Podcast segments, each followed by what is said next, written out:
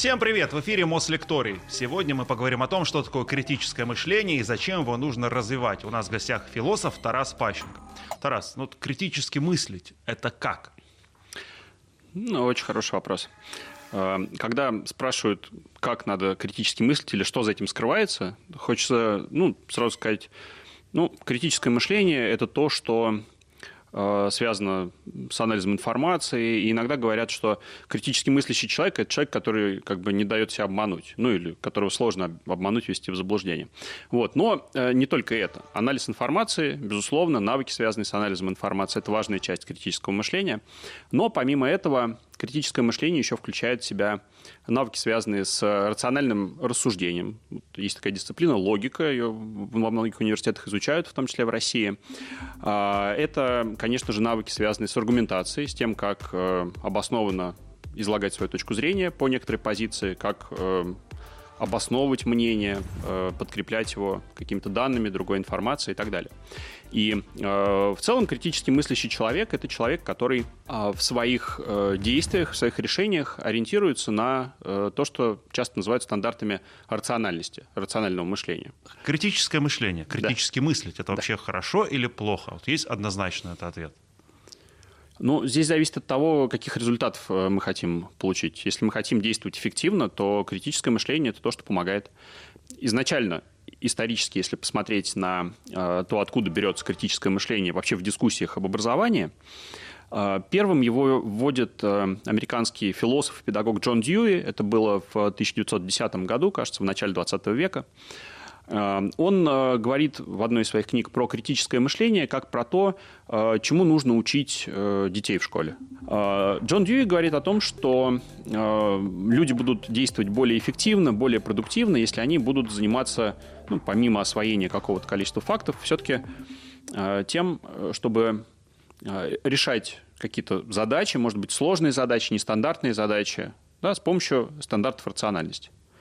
И, в принципе, когда э, такой вопрос э, возникает, вот что нового сказал э, Джон Дьюи? Да? Ведь рациональность придумали сильно заранее. В целом древние ну, да. греки про рациональность и так далее. Но долгое время, буквально до начала 20 века, это оставалось уделом ученых. То есть людей, которые профессионально занимаются созданием, ну или добычей новых знаний.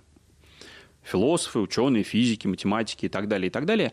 А вот в начале 20 века появляется идея о том, что то, как ученые решают вот свои научные головоломки, научные задачи решают, можно попробовать этот способ адаптировать для решения повседневных профессиональных задач и так далее. Да? Что это за, за способ? Да, этот способ начинается с того, что э, человек смотрит на мир или на ситуацию, которая его окружает, и старается увидеть там какую-то проблему, да, с которой он сталкивается, которая мешает ему двинуться дальше. Для того, чтобы эту проблему решить, мы должны сформулировать какую-то гипотезу, которая может являться возможным вариантом ответа, ну или несколько гипотез.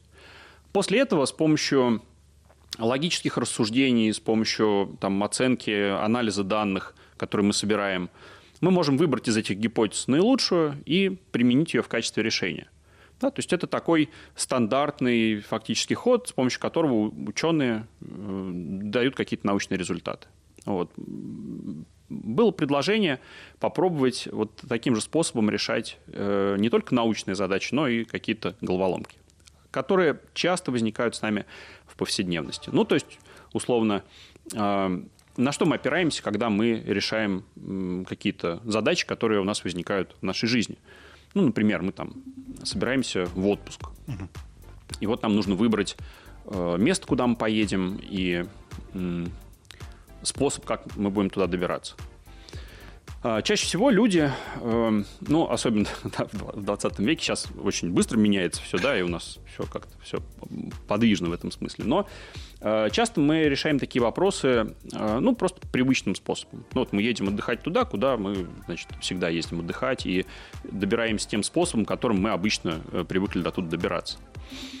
А, почему мы не рассматриваем какие-то вот оптимальные, да, или более эффективные маршруты. Ну, потому что это требует каких-то когнитивных усилий, а нам не хочется ничего решать, нам хочется отдыхать. Вот. И э, критическое мышление позволяет даже такие вот повседневные задачи решать лучше, ну, в смысле их эффективности. Да? То есть если мы делаем не как мы привыкли или не как нам сказали, а, а как бы думаем своей головой, принимаем самостоятельное решение на основе действительно анализа данных, ну, есть шанс того, что наше решение будет лучше. Напомнили про отпуск. Я буквально вчера с другом общался. Он говорит, хотим с женой летом на Кипр. Я сказал, зачем? Лететь через Турцию. Так оставайтесь, оставайтесь там. Но то же самое практически и сложности. Вот, э, не получилось критически в него помыслить. А вот наша э, знаменитая старая фраза «доверяй, но проверяй» — это тоже про критическое мышление или нет? Да, фраза «доверяй, но проверяй», э, ну, насколько я ее понимаю, говорит о том, что Э, значит, тут есть какие-то источники информации, mm-hmm. которые заслуживают доверия. Это могут быть там, средства массовой информации, или конкретные люди, или книги, ну, в общем, любые источники, наверное. И какие-то из них э, ну, являются более авторитетными, скажем так, для нас, чем другие. Но при этом критическое мышление, вот такая установка на критическое мышление, на рациональность говорит о том, что любой самый даже авторитетный источник информации может содержать в себе какие-то ошибочные сведения. И в этом смысле, если нам надо принять какое-то действительно важное решение, от которого зависит ну, там, наше не знаю, здоровье, жизнь, благополучие и так далее, и так далее, то э, даже такие источники следует подвергать сомнению, то, что в них сказано, и проверять с помощью э, других каких-то источников, например. Вот с помощью эмпирических каких-то данных и так далее. А есть ли разница между э, скептицизмом и критическим мышлением? Угу. Потому что, э, ну, где-то, мне кажется, это похожие понятия, нет? Да, скептицизм э, предполагает, что э, вот мы все как бы подвергаем сомнению. Да. Вот. Но э, критич... для критического мышления скептицизм – это, ну, я бы сказал, такой первый шаг. То есть мы начинаем со скептицизма, с того, что э, не доверяем никаким догмам, там, традиции, авторитетам и так далее, но критически мыслящий человек на этом не останавливается, он э, идет дальше. Да, то есть мы начинаем с сомнения, а потом мы начинаем э, проверять э, данные, собирать информацию, оценивать аргументы, э, искать уловки какие-то, которые могут быть в этой информации, и после этого уже принимаем решение, действительно ли э, можно доверять э, источнику или нет. А можно как-то вот э, по составу, да, сказать, из mm-hmm. чего состоит это критическое мышление? Как-то разбить его на какие-то этапы, что ли? Mm-hmm. Да, если э, смотреть на, на критическое мышление как на процесс э, решения проблем, того, что в литературе в научно называют э, problem solving, где проблема понимается просто как задача, да, то есть вопрос, на который надо получить ответ. Uh-huh. Вот, то обычно выделяются э, четыре больших этапа. Первый этап э, связан с э, определением этой проблемы, то есть мы должны э, четко понять, а в чем же действительно это затруднение заключается, да, то есть чего нам действительно не хватает для того, чтобы получить ответ. Да, после этого мы э, собираем какую-то информацию, после этого мы формулируем гипотезы, какой-то возможный пул гипотезы, и из э, возможных гипотез с помощью логики э, отбираем ту гипотезу, которая нам кажется наилучшей. Да, вот эти вот это четыре основных этапа. Значит, определение проблемы, да, надо зафиксировать, в чем действительно состоит затруднение. Поиск и анализ информации, которая нам необходима, выдвижение гипотез, большого числа хороших, оригинальных, интересных гипотез. И, наконец, отбор гипотез да, из всех предложенных. Эм, это четыре основных этапа. Некоторые исследователи выделяют еще там, пятый этап, где-то шестой, связанный уже с э, применением. Э, ну, то есть, с, вот мы отобрали гипотезу, а теперь давайте попробуем э, ее использовать и посмотреть, что получится. И вот такой вот запускается процесс – как бы проб и ошибок. Пробуем гипотезу, она нам дает новые данные, мы их опять можем анализировать, корректировать гипотезу и так далее, и так далее. Такой цикл возникает. Есть на каком-то понятном вот примере все эти этапы попытаться объяснить? Пример, который ну, все зрители поймут. Ну, подбросьте какую-нибудь тему, я попробую в рамках Тема? темы, да, Ну, например, давайте что-то бытовое, да, угу. вот, потому что ну, какой-то выбор чего-то вот в семье, не знаю, там, покупки, угу. например, авто, автомобиля, да, вот, и вообще э, необходимость покупки вот. или общественный транспорт. Ну, вот, вот, вот эта вот история встала, тема, да, два человека начинают э, обсуждать. Угу. Да, э, вот один человек говорит другому, вот нам пора там, покупать новый автомобиль. Угу. Первый этап, который связан с определением проблемы, да, это э, этап, который состоит в том, что нам надо понять, а действительно ли нам э, нужен автомобиль новый, или у нас есть какие-то ну, другие обстоятельства, которые создают вот, ощущение дискомфорта, какого-то разрыва и так далее. Да, почему люди э, хотят покупать новый автомобиль? С чем это может быть связано? Ну, просто время пришло. Ну, а что значит пришло время? В каком смысле? Ну, вроде как э, стареет он технически, да, угу. и вроде пора его заменить. Вот мне кажется, это самая популярная ага. причина. А, технически стареет, то есть э, расходы на поддержание его в рабочем состоянии да. могут расти со временем, когда автомобиль теряет гарантию, уже заканчивается время и так далее, и так далее. Супер. То есть, э, на самом деле, проблема состоит не в том, э, что там автомобиль становится старым, а проблема в том, что мы стараемся э, минимизировать ущерб какой-то, да, ну или минимизировать затраты, которые мы Получается, должны осуществлять на, это, на поддержание этого автомобиля. Окей, дальше мы можем э, разворачивать эту тему вот э, в сторону того, а может быть, дело не в автомобиле, э, ну, то есть дело не в том, что мы сейчас купим новый автомобиль, у нас затраты снизятся, да, покупка автомобиля в любом случае приведет к росту затрат. Может быть, здесь мы начинаем выдвигать гипотезы, да, может быть, имеет смысл не покупать новый автомобиль, а продать автомобиль и пересесть на общественный транспорт. Если вдруг вот э, за то время, пока вы ездили на этом автомобиле, система общественного транспорта развелась настолько, что вам уже, э, ну, вы, может быть, можете доработать спокойно на трамвае добираться, э, и это будет явно дешевле. Ну, или метро открыли новую станцию. Или метро, или появился каршеринг. Вот у нас там пять лет назад не было каршеринга, а сейчас вот каршеринг есть. Вот, может быть, за эти пять лет, как раз пока я владел предыдущим автомобилем, ситуация радикально изменилась. Вот для того, чтобы эти гипотезы выдвигать, нам надо собрать какую-то информацию, вообще посмотреть, да, какая сейчас стоимость владения автомобилем. Может быть, какие-то налоги резко выросли, или бензин сильно подорожал, или вот что-то еще, или там какие-то пошлины новые собираются вводить. То есть вот какие-то дополнительные данные, которые позволят нам понять, вот какой сценарий э, дальнейшего действия будет являться оптимальным. Да, после того, как мы э, эту информацию проанализировали, сформулировали несколько гипотез, да, вот мы можем действительно пойти по сценарию изначальному и просто продать этот автомобиль, купить новый. Э, может быть, обстоятельства таковы, что нам э, не надо продавать этот автомобиль, а просто надо купить новый, а этот, например, там э, ну, использовать два автомобиля в семье. Может быть, нам надо продать автомобиль и не покупать новый, потому что есть общественный транспорт, ну и, и так далее, и так далее. Да, после, после того, как мы этот полгипотез очертили, э, мы, используя данные из предыдущего этапа, пытаемся выбрать э, тот способ, который является для нас оптимальным, ну и после этого начинаем уже действовать. Да? То есть вот э, как бы для чего вот вся эта последовательность действий большая и сложная, да, что она нам позволяет Э, сделать. Да, она позволяет нам э, действовать не традиционно. Да, традиционные действия очень понятны. Да, прошло три года, пора покупать новый автомобиль, и часто люди могут не задумываться, да, несмотря на то, что автомобиль – это серьезная покупка, большая. Может быть, есть альтернативы. Да, и вот взвешивание этих альтернатив с опорой на данные, на цифры, на какие-то, вот это суть критического мышления.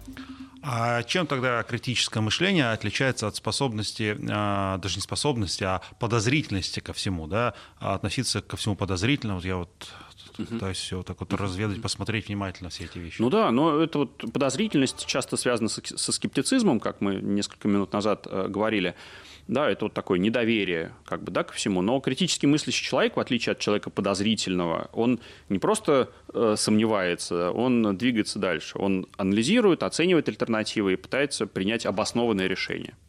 А можно ли сказать тогда, что человек, который способен, научился критически мыслить, например, никогда не станет э, жертвой мошенника? Угу. Или это не факт? Я думаю, что здесь э, как-то все могут стать жертвой мошенника, потому что мошенники же тоже не стоят на месте, они же тоже учитывают особенности человеческой психологии, да, и так далее, и так далее. Но в целом э, человек, который практикует критическое мышление и старается в себе развивать рациональный подход к ситуации, э, я думаю, у меня нет вот как бы статистики, вот, а, конкретно по мошенничеству, да, но в целом есть исследования, которые большие, такие международные хорошие исследования, которые показывают, что люди с высоким уровнем критического мышления реже попадают в нежелательные ситуации. Я думаю, что мошенничество вполне можно э, к этим ситуациям отнести. А как вот этот уровень критического мышления у людей замеряют? Вы говорите, люди с высоким да, уровнем да, мышления. Да. Есть специальные тесты стандартизированные, которые позволяют оценить, насколько высокий уровень критического мышления у человека, в том числе на русском языке.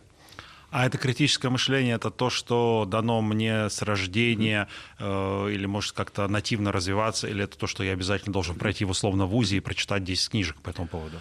Эм, это очень хороший вопрос, э, потому что я думаю, что, вот, ну, во-первых, их много, да, тут нет однозначного ответа.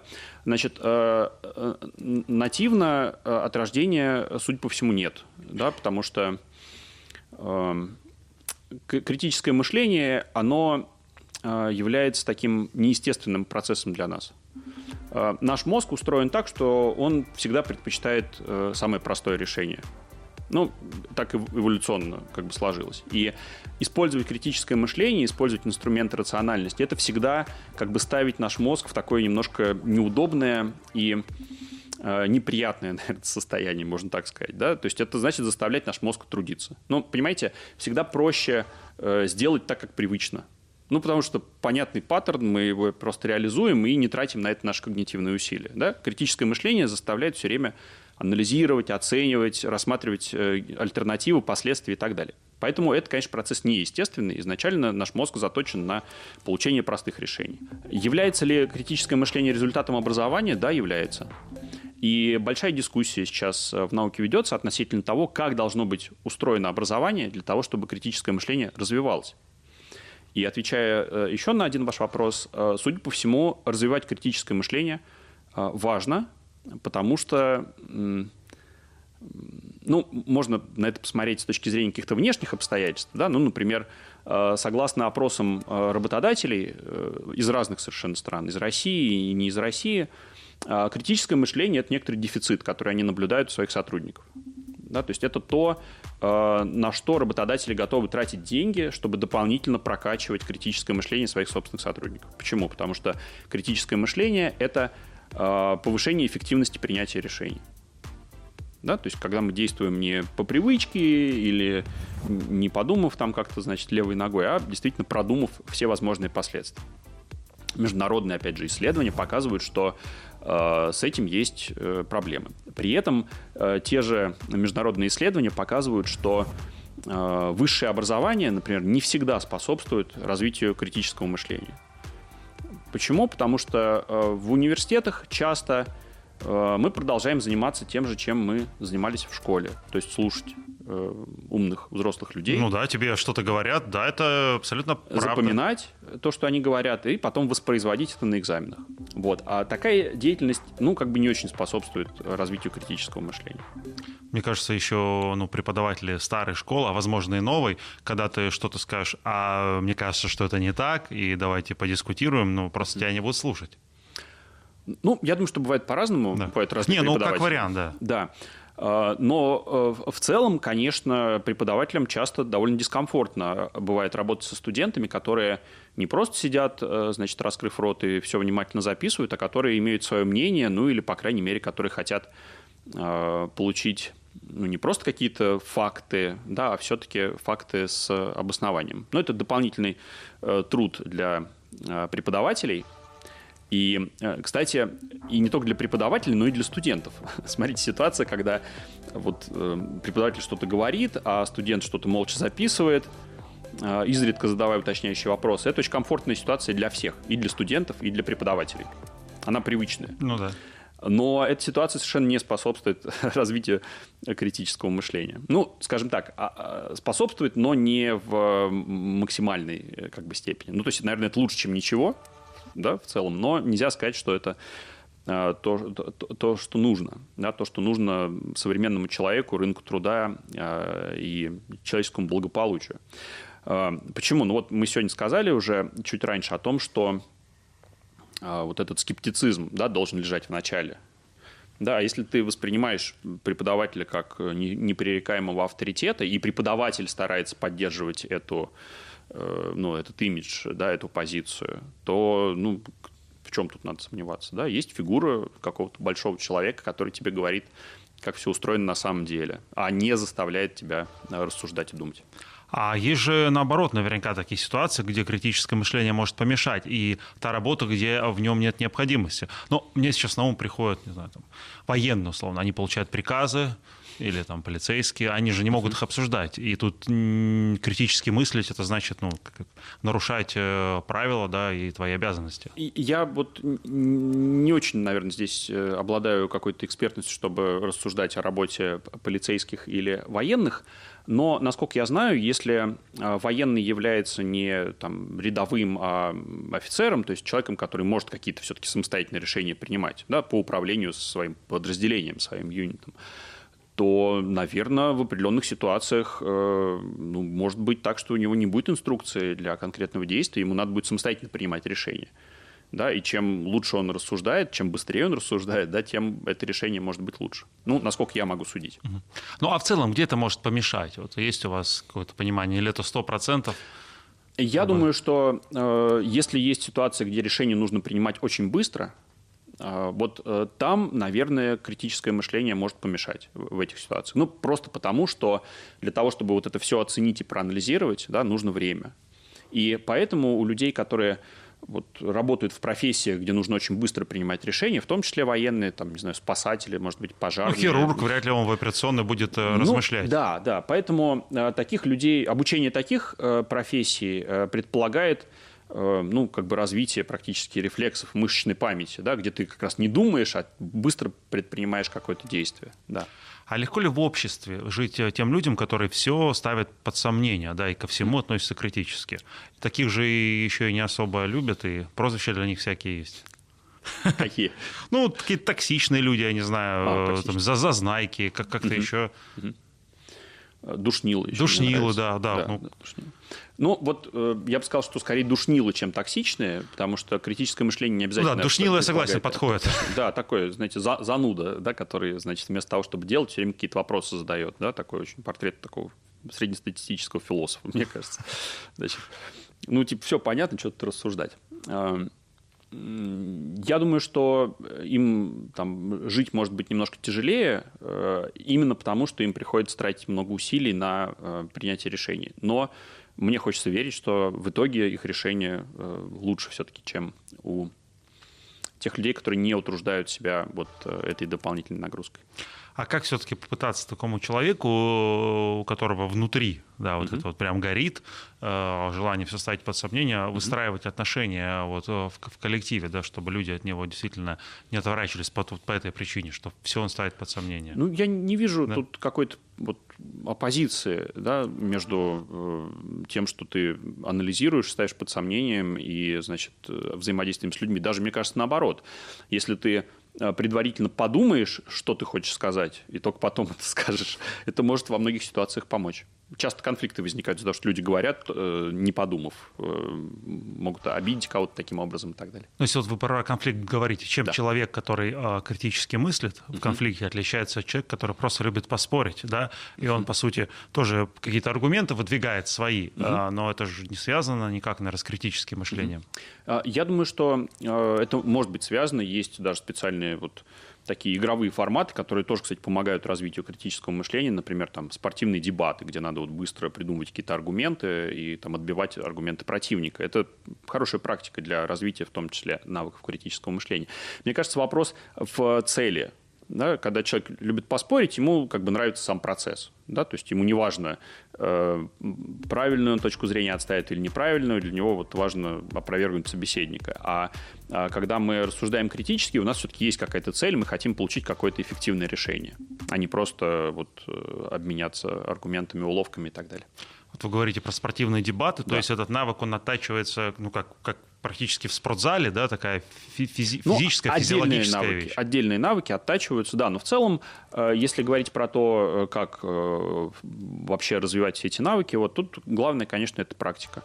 Про это можно много читать, но пока ты сам не начинаешь стараться быть логичным, аргументировать свою позицию, рассматривать ситуацию с разных сторон – учитывать какие-то скрытые допущения и так далее, то тут сложно про развитие говорить. Поэтому ну, часто говорят, можно ли вот прочитать книжку про критическое мышление и, значит, как-то стать критически мыслящим? Нет, книжка – это такой как бы первый такой этап, да, с которого ты начинаешь, но потом это все равно нужно в практику превращать.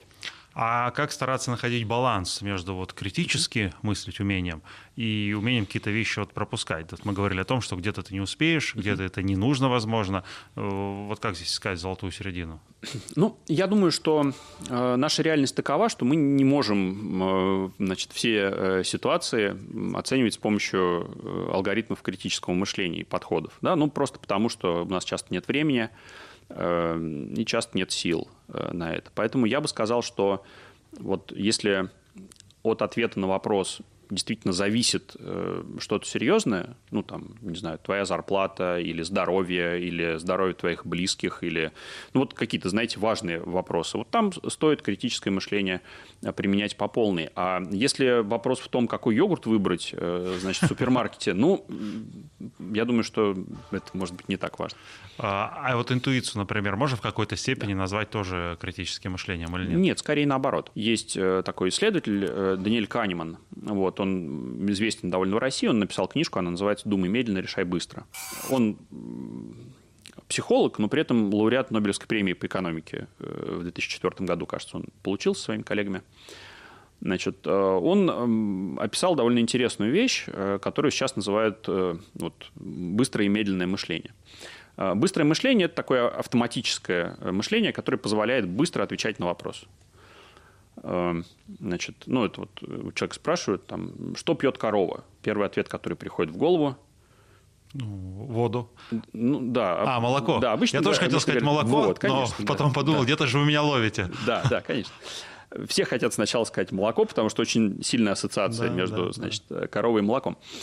Эм, это вот быстрое мышление. Быстрое мышление – это то, что позволяет нам быстро и, самое главное, не напрягаясь, отвечать на вопрос. В большинстве ситуаций, с которыми мы сталкиваемся, быстрое мышление нам ну, в целом помогает какой-то первичной ориентации. Да, например, вот если мы слышим какой-то громкий звук, мы оборачиваемся на источник, потому что это ну, как-то эволюционно закрепилось, типа источник опасности и так далее. А второе мышление, как раз которое можно называть критическим, это медленное мышление. Да, оно предполагает вот как раз вдумчивый, последовательный разбор и так далее. И так далее. Интуиция – это скорее быстрое мышление. Да, интуиция не заставляет нас э, как раз долго рассуждать, э, а мы можем просто дать первый ответ, который приходит в голову. Но э, есть большое число ситуаций, и это экспериментально показано, где мы даем неправильный ответ, э, опираясь на то, что первое приходит нам в голову. Таких очень много примеров. Вот, они связаны с таким психологическим эффектом, который называется когнитивные искажения различные.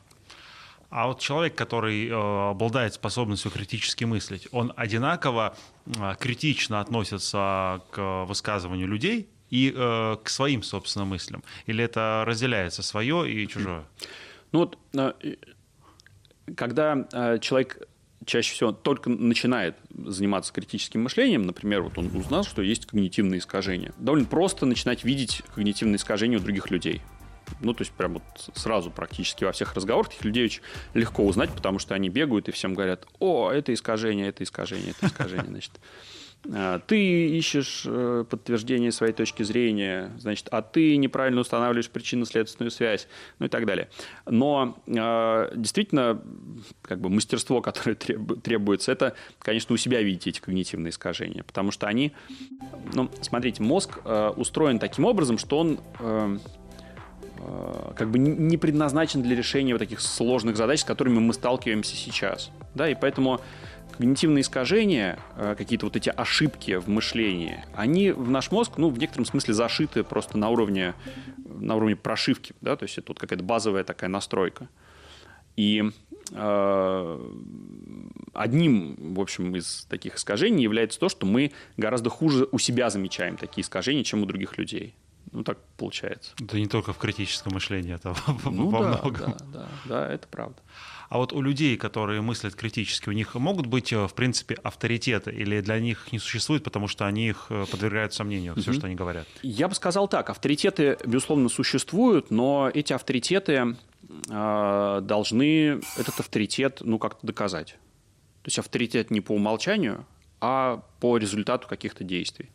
Ну, доказать обществу или конкретно этому человеку? Ну вот смотрите, как это работает э, в науке. Да. Да? Вот я бы сказал так, что ученые, то есть те люди, которые занимаются производством э, знания, э, это люди, у которых критическое мышление, наверное, развито лучше, чем вот в среднем у всех остальных, ну, просто потому, что их работа связана с постоянным применением критического мышления. Потому что, как мы говорили в начале, критическое мышление строится на основе научного метода, такой научной рациональности. А, вот что, что значит для ученого доказать свою авторитетность? Ну, это значит сделать исследование, опубликовать его результаты, чтобы другие ученые про это узнали и вот как-то приняли это, да, и сказали, вот, здорово. Ну, в принципе, в науке это работает очень просто. Если твою статью опубликовали в хорошем научном журнале, да, то это, ну, в целом довольно достаточно, да, для того, чтобы считать, что ты настоящий ученый, авторитетный ученый. А любой человек может э, критически мыслить? Или эта способность э, у всех э, развита uh-huh. по-разному? Не знаю, может быть, это даже с полом как-то человека связано? Uh-huh. Или... А, исследования показывают, что э, гендерных различий, э, кажется, нет э, между людьми, то есть у мужчин и женщин там как бы разница есть, но она в одних исследованиях в одну сторону больше, в других в другую, и она небольшая. То есть можно сказать, что это статистическая погрешность просто. А, я думаю, что есть разница, связанная с культурой, а, поскольку критическое мышление и в целом вот этот подход, когда мы, значит, скептически относимся к авторитетам и оцениваем информацию и рассматриваем ситуацию с разных сторон и так далее, она в целом свойственна больше такой западной рациональности. Э, вот в восточных культурах все, кажется, работает немножко иначе. Там больше на веру как-то это все оставляют? Ну, там много всяких разных нюансов, да, но э, даже если посмотреть на то, как устроено школьное обучение, например, в российских школах или там еще в более западных каких-то школах, например, в школах Китая или Индии, да, мы увидим большую разницу даже по тому, как э, отношения между учащимся и учителем выстраиваются. То есть, ну, в принципе, в нашей школе ну, вполне нормально задавать какие-то вопросы учителю, Э, в некоторых школах э, в целом обучение строится вот через эту дискуссию, да, где учитель просто проблематизирует, заставляя учащихся рассуждать. Э, в китайских школах, про это довольно много написано, учитель является непререкаемым авторитетом. И поэтому значит, вот люди, которые с западным образованием приезжают в Китай, например, работать, им там поначалу очень дискомфортно, потому что вот они выходят, там рассказывают что-то студент, студенты сидят и молчат, как бы смотрят просто, ну, заглядывают в рот буквально, и все. И непонятно, то ли они не понимают, что ты говоришь, то ли, значит, э, им не с чем спорить. А все дело в том, что просто фигура преподавателя, она, ну, такая, вполне, можно сказать, да, что сакральная, вот в восточных культурах. Ну, преподавателю лестно должно быть. Ну, конечно. Окей, а, а человек вот э, обучиться критическому мышлению, он э, способен больше, не знаю, в детском возрасте или ребенку рано вот давать такие навыки. Когда нужно начинать этим заниматься? Ну, опять же, если опираться на э, исследования, то, судя по всему, разные компоненты критического мышления, они могут в разном возрасте формироваться. Да, вот психологи в 20 веке довольно много этот вопрос изучали. И, а, например, навыки формальных рассуждений, формально-логических таких, они ну, там, с определенного возраста. Видимо, э, какие-то э, структуры мозга формируются как бы не в раннем возрасте, а чуть позже. А, хотя эти границы возрастные их там пересматривают периодически. Вот. Но а, мне кажется, что вот если часто там родители спрашивают, э, да, довольно такие тревожные, а вот что делать, чтобы у моего ребенка значит, развивалось критическое мышление? А, очень простой ответ на этот вопрос. Надо заниматься развитием собственного критического мышления. Да, потому что дети, а, они так устроены, что они, как, как бы ни строились отношения в семье, в любом случае, а, чаще всего родитель будет являться такой ролевой моделью. И если родитель на вопрос, э, там, почему, например, там, мы должны делать это, а не то, значит, объясняет как-то свою позицию, то у ребенка формируется, ну, такая правильная с точки зрения критического мышления модель поведения. Он понимает, что любое решение должно быть обосновано. И это, конечно, бесит. Да, я так я думаю, как что родитель вот э, не все родители хотят, э, потому что чтобы дети рассуждали и дети должны тебя слушаться, да. есть ну, такая модель да, воспитания. Да, совершенно верно, совершенно. И потом, верно. наверное, они это тоже зависит от культуры, зависит от культуры. Вот в разных э, культурах это по-разному устроено, но, конечно, это как и в случае со студентами, всегда проще читать лекцию, чем делать какие-то дискуссионные активные формы обучения. Также и при воспитании ребенка проще сказать иди помой руки, значит, и не надо спорить, э, и все. А вот объяснить, а, аргументировать, донести, почему это важно, вот это гораздо сложнее. А критически мыслящий человек – это всегда человек умный или ум, эрудиция, образованность, они никак не связаны с критическим мышлением? А, мне кажется, что ум, эрудиция и в целом высокий уровень такой научной грамотности, да, назовем это так, он, конечно, помогает. А, ну, смотрите, чем больше мы знаем, да, тем э, как бы больше вариантов действия нам доступно. Вот так я бы, я бы сказал. То есть в целом, если вот сравнивать двух людей, тот человек, который больше знает, ему проще будет э, осваивать какие-то инструменты критического мышления и в целом рассуждать. Ну, это как, знаете, как вот с, с э, креативностью есть еще такой вот близкий к критическому мышлению, хотя многие воспринимают это как вообще противоположную какую-то штуку, да, креативные люди, творческие, они такие, значит, на своей волне. Вот. Но э, что работает в креативности? В креативности очень хорошо работает насмотренность. То есть чем больше ты видел э, вариантов решения задач, тем проще тебе придумать какой-то новый или выбрать из э, существующих. Вот эта насмотренность. И в критическом мышлении похожая история. То есть чем больше ты знаешь, э, тем э, проще тебе придумать то решение или выбрать то решение, которое будет наилучшим в твоей ситуации. Мы вот сегодня говорили про телефонных мошенников, да, которые да. каждому звонят э, из банка и что-то там предлагают ежедневно. А критическое мышление помогает а, вот не попасться на эту удочку. И следующий вопрос про а кого легче, если есть такие исследования, обмануть? Мужчину, женщину, угу. ну, наверное, пожилых людей легче, то вот есть такой тоже стереотип доверчивость, да, она же у тебя свойственна, свойство да, возраста. Да, наверное, хотя я тоже думаю, что это ну, очень по-разному. Хочется вот какой-то стереотип э, взять и им пользоваться. Да? Пожилого человека легче обмануть. Но я не уверен, честно говоря, что у нас есть данные для того, чтобы вот сто процентов так э, утверждать. Или дело не в возрасте, а в незнании технологий, да, вот опять же. Я думаю, что очень много может быть причин, и э, телефонные мошенники – это люди, которые в целом тоже довольно творчески подходят к решению проблем. Да, то есть они же не э, звонят и, и все время одно и то же говорят. У них очень разные подходы, они звонят с разных номеров, они пытаются мимикрировать под разные банки. То там служба безопасности звонит, то, значит, просто сотрудник банка, то там так. То... Ну, то есть это же очень интересно. Я вот ну, мне не очень часто, но бывает, что звонят, там, может быть, несколько раз э, в месяц. Вот. И мне очень интересно их слушать и разговаривать с ними. Ну, то есть я довольно быстро понимаю, что э, из банка не звонят. В принципе, это очень простое правило. Из банка тебе не звонят. Вот. Из банка может прийти тебе какое-то сообщение или, значит, э, там что-то еще. То есть, в принципе, можно не реагировать на эти звонки. Вот. Либо можно послушать, как они пытаются вот играть на э, твоих эмоциях, да, как они пытаются сделать так, чтобы у тебя отключилась вот эта вот рациональная часть э, твоего сознания, да, и чтобы ты как бы купился на все это, да, они же там вот рассказывают э, какие-то страшные истории, что сейчас там, значит, у вас пропадут все деньги, или сейчас мошенники, да, мошенники рассказывают вам, что, значит, если вы им сейчас не перешлете, значит, код, то мошенники у вас там что-нибудь украдут и так далее, и так далее. Вот это очень любопытно, интересно, и, кстати, такого рода разговоры, ну, или там, какой-то диалог с ними, он тоже помогает, потому что вы фиксируете какие-то стандартные ходы, которыми они пользуются. Вот. Ну, если вовремя, естественно, понять, что это мошенники, и постараться так сверху на ситуацию посмотреть. То есть, возможно, они тоже проходили курсы критического мышления, да, мошенники?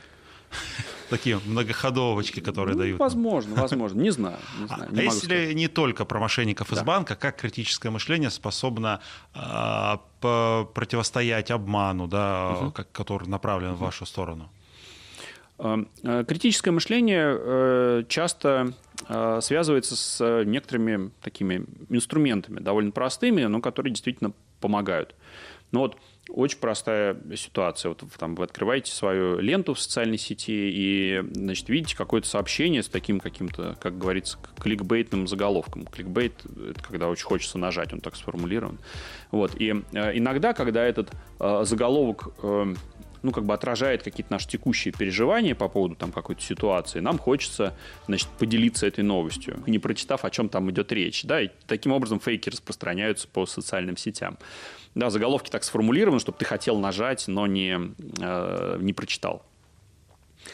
А, хотя, казалось бы, ну нажми, прочитай, ты первый абзац читаешь, уже все понятно становится, да, казалось бы. Вот очень простой инструмент, да, не отправляй никому, значит, новость, не прочитав, что написано внутри, да, даже если ты прочитал и увидел, что э, значит, то, что написано там, тебе кажется заслуживающим доверия. Опять же, потому что чаще всего оно соответствует ну, каким-то твоим ценностям, убеждениям, тому, что ты знаешь.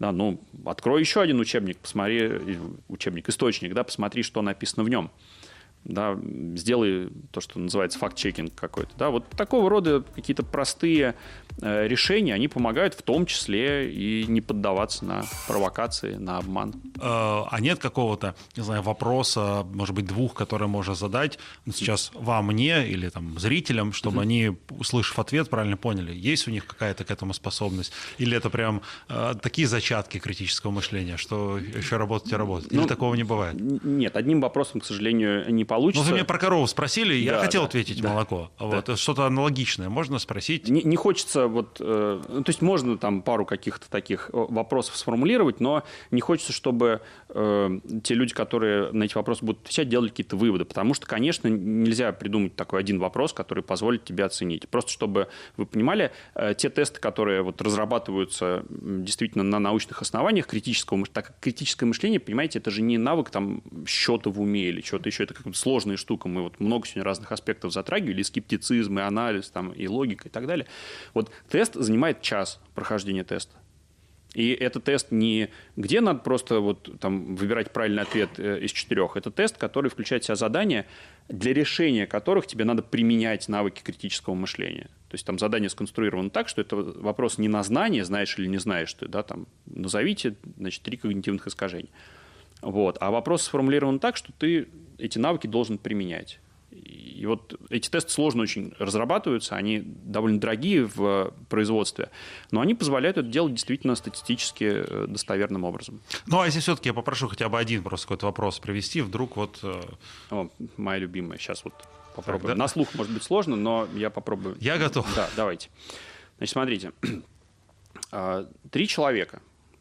А, Андрей, Борис и Виталий. А, Б и В, да, для удобства. Значит, смотрите, что мы знаем, что а, Андрей смотрит на Бориса, а Борис смотрит на Виталия. Представили, да, ситуацию? Угу. А на Б, а Б на В. При этом Андрей женат, а Виталий не женат. Андрей А женат, угу. а В не женат. Можно ли на основании этих данных сказать, что женатый смотрит на неженатого? Нарисовать было бы классно. А.